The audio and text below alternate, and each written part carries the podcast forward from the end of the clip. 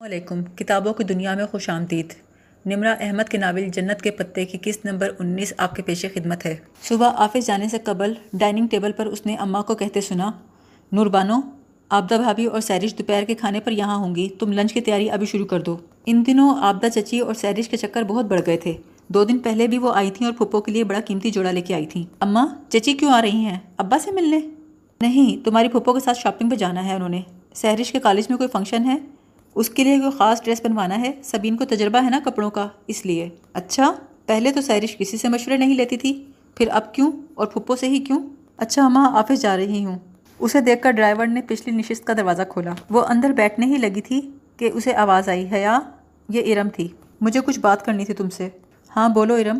دیکھو، اس روز جو میں نے سنا اور وہاں جا کر بتا دیا تو صرف اس لیے کہ مجھے تم پر غصہ تھا، کیونکہ تم نے بھی میرا پردہ نہیں رکھا تھا۔ ارم، اگر تم نہ بتاتی اور کوئی مجھ سے پوچھتا کہ جہان کیوں چلا گیا، تو میں خود ہی بتا دیتی۔ اور جہاں تک میری بات ہے، تایا نے مجھے رات کے تین بجے فون کیا کہ میرے پاس کوئی دوسرا نمبر ہے یا نہیں۔ اگر تم نے مجھے اعتماد میں لیا ہوتا، تو میں تم پہ بھروسہ کرتی نا کہ تم مجھے نہیں پھنساؤ گی خیر، مگر میں نے بہت زیادتی کر دی تمہارے ساتھ۔ I am sorry. مجھے تمہاری اور جہان کی بات سب کو نہیں بتانی چاہیے تھی۔ کوئی بات نہیں، ارم، کیا فرق پڑتا ہے؟ فرق تو پڑتا ہے حیا۔ اسی وقت سے آبدہ چچی پھپھو کے پیچھے پڑی ہیں۔ تمہارا پتہ صاف ہو اور وہ جہان کے لیے سیرش کی بات چلائیں۔ کیا؟ وہ چونکی۔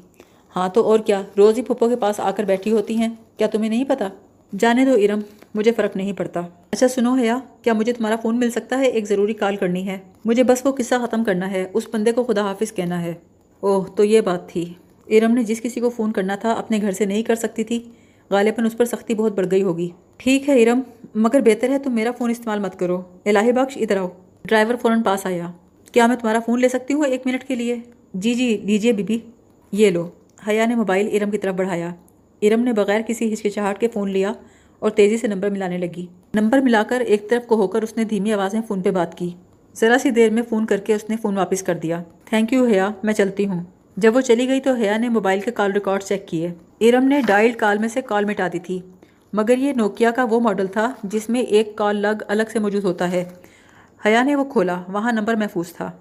حیا نے وہ نمبر اپنے موبائل میں محفوظ کر لیا۔ پھر ڈرائیور کو اس کا فون واپس کر دیا۔ کبھی اگر ارم نے اسے پھنسانے کی کوشش کی تو اس کے پاس بھی ثبوت تھا اور موقع کا گواہ بھی موجود تھا۔ ذیشان صاحب کے آفس لے چلو، جہاں اس دن لے کر گئے تھے۔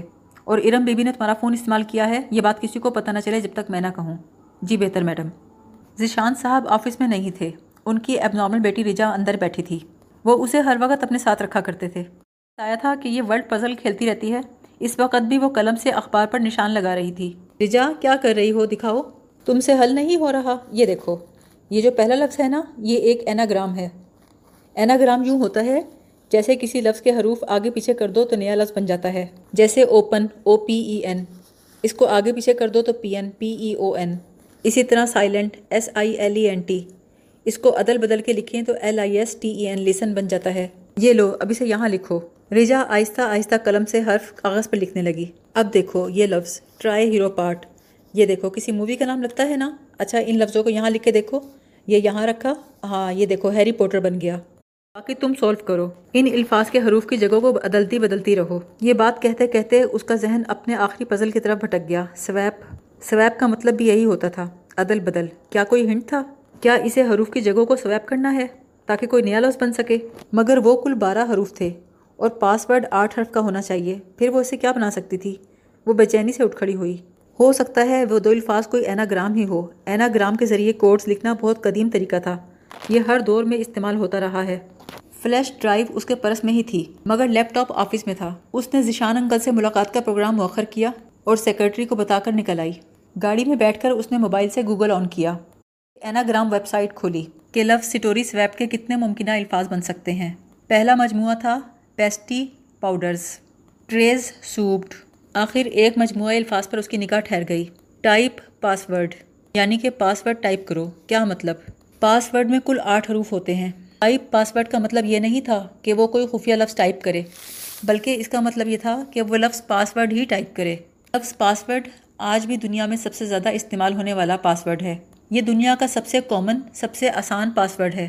تیز چلاؤ الہی بخش، وہ بہت بے چینی سے بولی۔ اسے آفس پہنچنے کی اتنی جلدی اس سے پہلے کبھی نہیں ہوئی تھی۔ آفس پہنچ کر اس نے حلیمہ کو سب سے پہلے ہدایت دی، مجھے کوئی ڈسٹرب نہیں کرے گا۔ دروازہ مکفل کر کے اس نے نقاب اتارا، پھر لیپ ٹاپ کھول کر میز پر رکھا۔ پرس میں سے ڈبی نکالی، اندر سیاہ فلیش ڈرائیو ایسے ہی رکھی تھی۔ باہر نکالا اور اسے ساکٹ میں ڈالا۔ چند لمحوں بعد اسکرین پر آٹھ چوکٹے اس کے سامنے چمک رہے تھے۔ کی بورڈ پر انگلیاں رکھ کر اس نے لمحے بھر کو آنکھیں بند کر کے گہری سانس کھینچی۔ اگر غلط لفظ ہوا تو وہ فائل کھو دے گی۔ مگر اسے یقین تھا کہ وہ لفظ پاسورڈ ہی تھا جو اس نے ٹائپ کرنا تھا۔ P A double S W O R D یہ لکھ کر اس نے انٹر پہ انگلی رکھ دی۔ چند ہی لمحے بعد ایکسیس گرانٹیڈ کے الفاظ ابھرے۔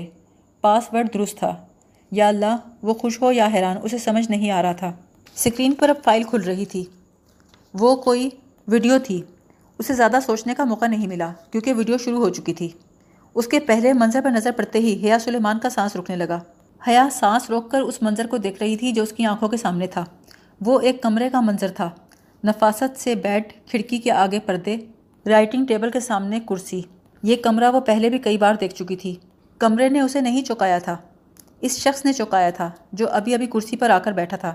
میں امید کرتا ہوں مدام آپ وہ پہلی اور آخری شخصیت ہوں گی جو اس فائل کو کھول پائیں گی۔ یقیناً وہ حیا سے مخاطب تھا۔ میرا نام جہان سکندر احمد ہے۔ میجر جہان سکندر احمد۔ میں جانتا ہوں تم یہ سمجھتی ہو کہ میں یعنی میجر احمد، پنکی تھا۔ ایسا نہیں ہے۔ میں پنکی نہیں تھا۔ میں ڈولی تھا۔ ڈولی یاد ہے نا تمہیں؟ اس کے علاوہ ایک اور نام بھی ہے میرا عبد الرحمن پاشا۔ ہوٹل گرینڈ کا مالک، ایک برا آدمی۔ میں برا آدمی نہیں ہوں، نہ ہی کبھی تھا۔ میں چاہتا تھا کہ تم مجھے خود تلاش کرو۔ مجھے خود ڈھونڈو، مجھے ڈسکور کرو۔ بہت بار میں نے تمہیں بتانے کی کوشش کی، مگر تم سمجھ نہیں سکیں۔ سو میں نے چاہا کہ میں تمہیں خود بتا دوں۔ میں نے تمہیں سب کچھ ڈائریکٹ اس لیے نہیں بتایا کہ میں کبھی اتنی آسانی سے صاف لفظوں میں کسی کو کچھ نہیں کہتا۔ میرے پیشے کا یہی تقاضا ہے۔ میں نے اپنی عمر کا ایک بڑا حصہ انفارمیشن کو ان کوڈ اور ڈی کوڈ کرنے میں صرف کیا ہے۔ اسی لیے میں نے ایک پزل ترتیب دے دیا۔ ایک ٹریئر ہنٹ تم اسے حل کر لو گی، یہ میں جانتا ہوں۔ کب کرو گی؟ تب میں کہاں ہوں گا؟ زندہ ہوں گا یا نہیں؟ باہر ہوں گا یا جیل میں؟ یہ سب میں نہیں جانتا۔ میں بس اتنا جانتا ہوں، تم اسے حل کر لو گی۔ تو سنو حیا وہ ماہ دسمبر کے اسلام آباد کی خوبصورت ٹھنڈی سپہر تھی۔ بادل چھائے ہوئے تھے۔ وہ عادت کے مطابق ٹیکسی سے مطلوبہ مقام سے پہلے ہی اتر گیا تھا۔ اب وہاں سے پیدل چل کر ہوٹل تک جانا تھا۔ اس کے سر کے پچھلے حصے میں شدید درد تھا۔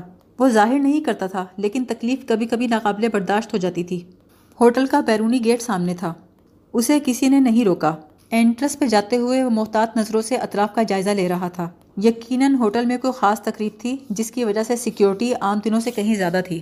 اس کا موبائل بجا تو اس نے رک کر جیکٹ کی جیب سے موبائل نکالا۔ یہ ایک سلور سمارٹ فون تھا جو کچھ عرصے قبل اسے دیا گیا تھا۔ اس میں بے حد بیش قیمت آلات لگے ہوئے تھے۔ مسز پارٹنر اسکرین پہ نام جل بجھ رہا تھا۔ وہ کبھی بھی نمبرز لوگوں کے اصلی ناموں سے محفوظ نہیں کرتا تھا۔ حماد کا نام پارٹنر کے نام سے اور اس کی منگیتر کا نام مسز پارٹنر کے نام سے محفوظ کیا ہوا تھا۔ ہیلو، اس نے فون کان سے لگایا۔ پہلے دوسرے کو بولنے کا موقع دینا بھی اس کی عادت بن چکی تھی۔ بہت سی عادات جو ان بارہ سالوں نے اسے دی تھیں۔ تم کہاں ہو؟ میں لابی میں تمہارا انتظار کر رہی ہوں، بس آ رہا ہوں۔ اس نے موبائل جیب میں رکھا اور داخلی دروازے تک آیا۔ گارڈ نے کافی رکھائی سے اس کی شناخت طلب کی۔ اس نے اپنے والٹ میں سے ایک کارڈ نکالا، جسے دیکھ کر گارڈ کی تنی ہوئی ابرو سیدھی ہو گئیں۔ ایڑیاں خود بخود ہل گئیں اور سر کہہ کر اس نے راستہ چھوڑ دیا۔ لابی میں داخل ہو کر اس نے چھت، فانوس اور دیواروں کے کونے میں لگے ہوئے سیکیورٹی کیمروں کا جائزہ لیا۔ کیمرے کتنے تھے؟ ان کا رخ کس طرف تھا؟ ڈیوٹی پر کتنے گارڈز موجود تھے؟ اگر آگ لگ جائے یا ایمرجنسی ہو، تو ایگزٹ کس طرف تھی؟ یہ سب دیکھتا ہوا وہ صوفوں کی طرف بڑھ گیا، جدھر ایک طرف ثانیہ بیٹھی تھی۔ السلام علیکم، کیسے ہو اور کب سے ہو ادھر؟ وعلیکم السلام، ٹھیک ہوں، زیادہ دن نہیں ہوئے، کام سے آیا تھا۔ کتنے دنوں سے اسلام آباد میں تھا؟ تعداد اس نے نہیں بتائی۔ دوسرے لوگ آپ کے کام کے بارے میں جتنا کم جانیں، اتنا ہی اچھا ہوتا ہے۔ اچھا تمہاری معلومات ٹھیک تھیں۔ عورت سفارت خانے کی کار استعمال نہیں کرتی۔ ثانیہ صرف حماد کی منگیتر ہی نہیں بلکہ ان کی ایجنسی میں حماد اور جہان سے جونیئر تھی۔ اب وہ امریکی سفارت خانے کی سیکنڈ سیکرٹری کے متعلق معلومات بتا رہی تھی، جو ویزا سیکشن کی ہیڈ تھی اور پیدائش کے اعتبار سے انڈین تھی۔ وہ امبیسی کی کوئی گاڑی استعمال نہیں کرتی، کیونکہ ان کے بارے میں کہتا سنا گیا ہے، ان میں سے کسی ایک گاڑی کا دروازہ بھی کھلے تو امبیسی کو خبر ہو جاتی ہے، اسی لیے اسے امبیسی کی گاڑیوں سے چڑ ہے۔ کہ ان کی اتنی سیکیورٹی تو واشنگٹن ڈی سی میں بھی نہیں ہوتی جتنی اسلام آباد میں ہوتی ہے۔ اس کے باوجود امریکی سفارت کار خود کہہ کہہ کر اپنی پوسٹنگ اسلام آباد میں کرواتے ہیں۔ کراچی سے بھاگتے ہیں، مگر اسلام آباد تو ان کے لیے جنت ہے۔ چند منٹ وہ دونوں سفارت خانے کی باتیں کرتے رہے، نام لیے بغیر بے ضرر باتیں۔ پھر ثانیہ نے موضوع بدلا، کوئی اور بھی کام ہے اسلام آباد میں؟ ہاں دو دن بعد میرے کزن کی مہندی ہے اور ممی چاہتی ہیں میں اٹینڈ کروں۔ اور تم کیا چاہتے ہو؟ میں بس ان لوگوں سے ملنا نہیں چاہتا۔ ملو گے نہیں تو بات آگے کیسے بڑھے گی؟ تمہارا نکاح ہو چکا ہے تمہارے ماموں کے گھر۔ اس طرح اس بیچاری لڑکی کی زندگی تو مت لٹکاؤ۔ یا تو نبھاؤ یا چھوڑ دو۔ چھوڑ ہی تو نہیں سکتا۔ ممی ہرٹ ہوں گی۔ ان کے پاس ایک ہی تو راستہ ہے کہ وہ اپنے بھائیوں کے ساتھ پھر سے مل جائیں۔ یہ راستہ میں کیسے بند کر دوں؟ تو پھر نبھاؤ۔ کتنے عرصے سے تم اس بات کو لٹکا رہے ہو؟ جا کر مل لو نا اپنے ماموں سے۔ میں ان کے گھر جاؤں، ان سے ملوں، ان سے تعلقات بناؤں، میرا دل نہیں چاہتا یہ سب کرنے کو۔ دیکھو جہان، انسان اپنا کیا بہت جلد بھول جاتا ہے، وہ بھی بھول چکے ہوں گے۔ جاؤ، ان کو ایک مثبت اشارہ دو۔ اس سے وہ لوگ جان لیں گے کہ تم اور تمہاری ممی ان سے رشتہ باقی رکھنا چاہتے ہیں۔ وہ لوگ تمہیں اچھا ویلکم دیں گے۔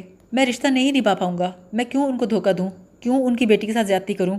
دیکھو، میں جھوٹ بول کر شادی نہیں کروں گا۔ اور سچ جاننے کے بعد وہ اپنی بیٹی سے میری شادی نہیں کریں گے۔ بات پھر وہیں آ جائیں گی۔ ممی ہرٹ ہوں گی۔ یہ ہے سب کچھ ویسا ہو جیسا تم سوچ رہے ہو۔ تم انہیں اپنی جاب کا بتاؤ، اپنی جاب کی پیچیدگیاں بتاؤ۔ مجھے یقین ہے وہ لوگ انڈرسٹینڈ کر لیں گے۔ تم میرے ماموں کو نہیں جانتی۔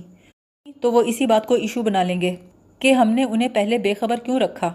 لیکن مجھے یقین ہے، جب تم انہیں بتاؤ گے کہ تم صرف ایک آرمی آفیسر نہیں بلکہ جاسوس بھی ہو اور وہ اس پہ رد عمل ظاہر بھی کریں گے، تب بھی تم انہیں آدھے گھنٹے میں قائل کر لو گے۔ نہیں، میں انہیں قائل نہیں کر سکتا۔ اور وہ جانتے بوجھتے کبھی بھی اپنی بیٹی کی شادی کسی جاسوس سے نہیں کریں گے جس کی زندگی کا کوئی بھروسہ نہ ہو اور جو ان کی بیٹی کے ساتھ نہ رہے، بلکہ کسی دوسرے ملک میں کسی دوسرے نام کے ساتھ زندگی گزارے۔ وہاں مر بھی جائے تو مہینوں ان کی بیٹی کو خبر بھی نہ ہو کہ اس کی قبر کہاں ہے۔ اصل وجہ یہ نہیں ہے جو تم بیان کر رہے ہو۔ اصل وجہ تمہارا احساس کمتری ہے کہ وہ تمہیں تمہارے ابا کا تانا دیں گے اور تم ان کے سامنے سر نہیں اٹھا سکو گے۔ او کمن جہان، اب اس چیز سے نکل آؤ۔ مجھے حیرت ہوتی ہے کبھی کبھی تم پر۔ اتنا قابل آفیسر، اتنا شاندار ٹریک ریکارڈ ایجنسی کے بہترین ایجنٹس میں سے ایک۔ پھر بھی اپنے احساس کمتری کو شکست نہیں دے سکے ابھی تک۔ تم اپنے ابا کے کسی جرم میں شریک نہیں ہو، جہان۔ جہان اس کی بات نہیں سن رہا تھا۔ وہ اس کی طرف متوجہ نہیں تھا، کہیں اور دیکھ رہا تھا۔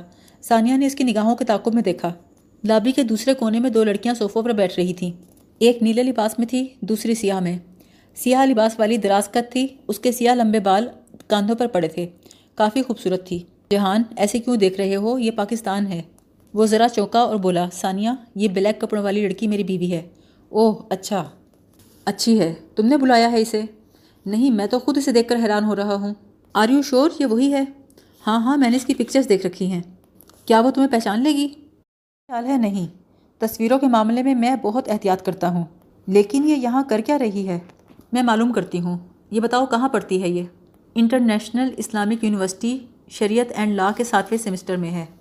جہان نے ممی کی دی ہوئی معلومات جو کہ تو دہرا دی اور اس کا پورا نام حیا سلیمان ہے۔ ثانیہ سر ہلا کر آگے بڑھ گئی۔ دونوں لڑکیاں اب لابی کے پار جا رہی تھیں۔ اس کے بعد ثانیہ نے آ کر بتایا، کوئی چیریٹی لنچ ہے، اسی لیے آئی ہوئی ہے۔ کیا بات کی تم نے؟ بس وہی پرانا حربہ کہ آپ کو میں نے فلاں ڈپارٹمنٹ میں دیکھا تھا۔ اس نے مجھے نہیں پہچانا، پھر میں نے پوچھ لیا کہ ادھر کس لیے آئی ہیں؟ سو اس نے بتا دیا، ویسے اچھی ہے۔ پھر جاؤ گے حارث کے گھر؟ ہاں جاؤں گا۔ خالی ہاتھ مت جانا، کچھ لے کر جانا۔ میں ترکی سے ان لوگوں کے لیے کچھ نہیں لایا، خالی ہاتھ ہی جاؤں گا۔ تم اپسٹ لگ رہے ہو۔ نہیں، بالکل بھی نہیں۔ وہ ثانیہ کو کہنا نہ چاہتا تھا کہ اسے کیا برا لگا۔ چھوڑو، تم بتاؤ، تمہارا منگیتر کب دوبارہ ہینڈسم ہو جائے گا؟ بس چند سیشن اور لگیں گے۔ اس کا برن کافی زیادہ تھا۔ ثانیہ اسے حماد کے بارے میں بتانے لگی۔ کچھ عرصے قبل ایک حادثے میں اس کا چہرہ کچھ مسک ہو گیا تھا۔ سرجری کے بعد وہ بہتر ہوتا جا رہا تھا۔ بظاہر وہ ثانیہ کی باتیں سن رہا تھا، لیکن دراصل اس کے دماغ میں وہی جملہ چل رہا تھا۔ اس چیز سے نکل آؤ، تم اپنے ابا کے کسی جرم میں شریک نہیں ہو، جہان۔ اس چیز سے نکل آؤ۔ اذیت کی ایک لہر اس کے اندر اٹھی۔ آنکھوں کے سامنے زخمی کر دینے والا وہ منظر پھر سے اٹھا۔ بچپن کی یادیں۔ باس فورس کا سمندر۔ بگلے۔ جہانگیر میں واقع ان کا گھر۔ اور دادا۔ وہ اپنے ماں باپ کی اکلوتی اولاد تھا۔ دادا کاروبار کے سلسلے میں ترکی آتے رہتے تھے۔ وہ فوج سے میجر ریٹائر ہوئے تھے۔ اور اب اپنے ایک دوست کے ساتھ کاروبار کے سلسلے میں ترکی آتے تھے۔ جب ابا کا تبادلہ ترکی ہوا تو ممی بھی ساتھ آئیں۔ دادا نے کچھ پیسے جوڑ کر جہانگیر کے علاقے میں زمین خریدی۔ وہ خوش قسمتی کا دور تھا۔ بعد میں ابا نے اسی جگہ گھر بنوانا شروع کر دیا۔ واپس پاکستان چلے گئے، مگر ممی، دادا اور وہ ادھر ہی رک گئے۔ صحت کی وجہ سے دادا کاروبار کو بہت اچھا نہ چلا سکے۔ گھر کے حالات بہت خراب ہو گئے۔ ممی ایک فیکٹری میں ملازمت کرنے لگیں۔ دادا کو کاروبار میں شدید گھاٹا ہوا اور ان کو جہانگیر والا گھر بیچنا پڑا۔ دادا جہان کو اپنے بیٹے سے بھی زیادہ محبت کرتے تھے۔ بہت بعد میں اسے معلوم ہوا وہ اپنے اصل بیٹے کو بہت پسند نہیں کرتے تھے۔ ابا عرصے کے بعد آیا کرتے اور جب بھی آتے دادا کے ساتھ تلخ کلامی ضرور ہوتی۔ اب کسی جگہ کپڑوں پر مختلف قسم کے موتیوں کا کام سیکھتی تھیں اور ساتھ میں نوکری۔ ابا ان سے بھی لڑتے تھے، مگر اس نے ہمیشہ اپنی ماں کو صبر، شکر کر کے خاموشی سے کام کرتے دیکھا۔ ممی اور دادا دونوں کبھی فارغ نہیں بیٹھتے تھے۔ بہت بچپن سے وہ انہی کی طرح بنتا گیا۔ اسے کام کی عادت پڑ گئی اور فارغ بیٹھنے کا مطلب بھی بھول گیا۔ اسے بس اتنا معلوم تھا، وہ لوگ ورکنگ کلاس سے تعلق رکھتے ہیں۔ انہیں ہر وقت کام کرنا چاہیے۔ فارغ صرف وہ لوگ بیٹھتے ہیں جو بہت امیر ہوں، جن کے پاس ہر سہولت موجود ہو، جیسے کہ اس کے ماموں۔ وہ کبھی کبھار ہی ترکی آتے تھے۔ بڑے روب داب والے تھے اور بہت مغرور۔ اس نے ممی کو بڑے ماموں کے ساتھ کسی بات پر الجھتے دیکھا۔ ممی تو کبھی کچھ نہ بتاتی، دادا سے پوچھا تو انہوں نے بتا دیا۔ وہ لوگ تمہاری ممی کو پیسے دینا چاہتے ہیں، مگر وہ نہیں لیتی۔ کیوں؟ بیٹا، جب انسان کے یہ دو ہاتھ سلامت ہوں، تو اس کی عزت اسی میں ہے کہ کسی سے کچھ نہ لے۔ جو ہاتھ پھیلاتا ہے نا، وہ اپنا سب کچھ کھو دیتا ہے۔ دادا کہتے تھے، انسان کو عزت سے جینا اور وقار سے مرنا چاہیے۔ پتہ نہیں ابا کے ایسے خیالات کیوں نہ تھے۔ وہ آٹھ برس کا تھا جب ایک روز ابا ترکی آئے۔ اس نے پہلی دفعہ ابا کو دادا سے لڑتے ہوئے دیکھا۔ رات کو وہ ڈرتے ڈرتے دادا کے پاس آیا۔ وہ لحاف اوڑے چھت کو تک رہے تھے۔ ان کا چہرہ پیلا ہو گیا تھا اور آنکھیں گلابی۔ دادا، آپ ٹھیک ہیں؟ آپ نے کھانا کھایا ہے؟ دادا نے اس کا ہاتھ اپنے ہاتھوں میں لیا اور بولے، تمہیں پتہ ہے جہان، سلطان ٹیپو کو جس نے دھوکہ دیا تھا وہ میر صادق تھا۔ اس نے سلطان سے دغا کیا اور انگریزوں سے وفا کی۔ انگریزوں نے انعام کے طور پر اس کی کئی پشتوں کو نوازا۔ انہیں ماہانہ وظیفہ ملا کرتا تھا۔ مگر بتاؤں جہان، جب میر صادق کی اگلی نسلوں میں سے کوئی ہر ماہ وظیفہ وصول کرنے عدالت آتا تو چپڑاسی کیا آواز لگاتا تھا؟ کہتا تھا، میر صادق غدار کے ورثہ حاضر ہوں۔ میرے بیٹے، میری بات یاد رکھنا۔ جیسے شہید قبر میں جا کر سینکڑوں سال زندہ رہتا ہے، ایسے ہی غدار کی غداری صدیوں یاد رکھی جاتی ہے۔ دادا کے ہاتھ کپ کپا رہے تھے۔ بیٹے، مجھ سے ایک وعدہ کرو گے؟ اس نے اس بات میں سر ہلایا۔ یہ تمہارا ملک نہیں ہے، مگر تم اس کا کھا رہے ہو۔ کبھی اس کو نقصان مت پہنچانا۔ اور جو تمہارا ملک ہے نا، جس نے تمہیں سب کچھ دیا ہے، تم سے کبھی کچھ نہیں لیا۔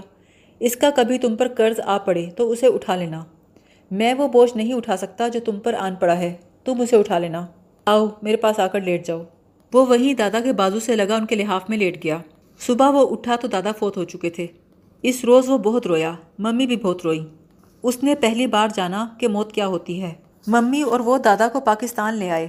ابا ان کے ساتھ نہیں تھے۔ پاکستان میں دادا کو دفنایا گیا، مگر ابا کا کہیں نام و نشان نہ تھا۔ ممی ان دنوں بہت غمزدہ رہتی تھیں۔ وہ اپنے بڑے ماموں کے گھر تھا۔ جب ایک روز ممی نے اسے بتایا کہ وہ اس کا نکاح ماموں کی بیٹی سے کر رہی ہیں کیوں؟ اس نے سوال کیا۔ کیونکہ کچھ ایسا ہوا ہے کہ شاید ہم پھر یہاں نہ آ سکیں۔ میں چاہتی ہوں کہ تعلق کی ڈور بندی رہے۔ میرے بھائی مجھ سے نہ چھوٹیں۔ ماموں کا گھر ممانیہ اور ان کے بچے، اسے کچھ اچھا نہیں لگتا تھا۔ وہاں رہ کر اسے احساس دلایا جاتا کہ وہ ان سے کمتر ہے۔ جب وہ لوگ واپس ترکی آئے تو کچھ دنوں کے بعد ابا بھی آ گئے۔ اب وہ ساتھ ہی رہنے لگے تھے۔ لیکن گھر کا ماحول بہت تلخ ہو گیا تھا۔ ممی اور ابا کی اکثر لڑائی ہو جاتی تھی۔ ابا ہی بولتے رہتے تھے، ممی خاموشی سے کام کیے جاتی۔ اس نے بھی اپنی عادت بنا لی ماں کے ساتھ کام کرتے رہنے کی۔ پھر جلد ہی انہوں نے استنبول چھوڑ دیا۔ صرف ایک گھر، ایک شہر نہیں، انہوں نے بہت سے گھر، بہت سے شہر بدلے۔ وہ جیسے کسی سے بھاگ رہے تھے۔ کس سے اور کیوں، وہ نہیں جانتا تھا۔ اس نے ابا کو ہمیشہ پریشان ہی دیکھا۔ زیادہ عرصہ نہیں گزرا جب اس نے جان لیا کہ ابا کس سے بھاگتے تھے۔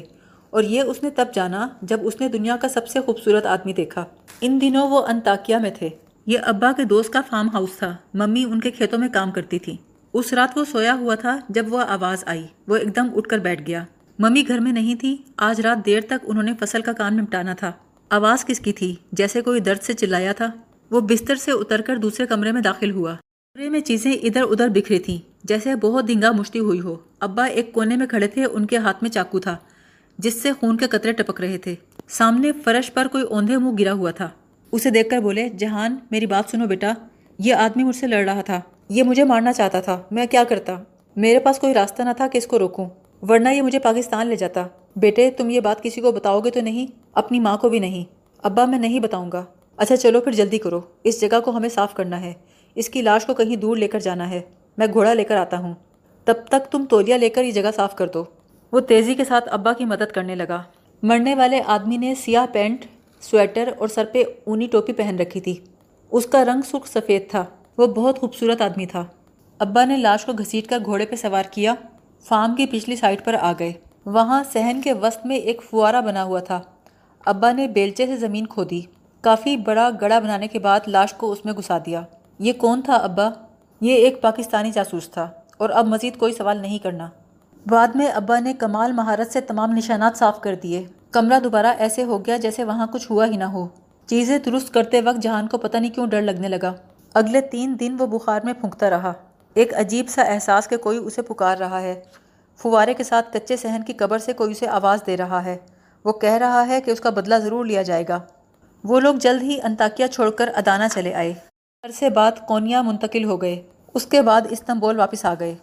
ممی نے بتایا کہ اب انہیں حکومت نے اجازت دے دی ہے اور یہ کہ اب وہ آرام سے استنبول میں رہ سکتے ہیں۔ مگر آرام سے وہ تب بھی نہیں رہتے تھے۔ ممی ویسے ہی جاب کرتی، ابا پہلے سے زیادہ چڑچڑے ہو گئے تھے۔ کبھی تو غصے میں اتنے بے قابو ہو جاتے کہ جیسے پاگل ہو گئے ہوں۔ تب اسے وہ پاک سپاہی یاد آتا۔ ایک رات اس نے ممی سے پوچھا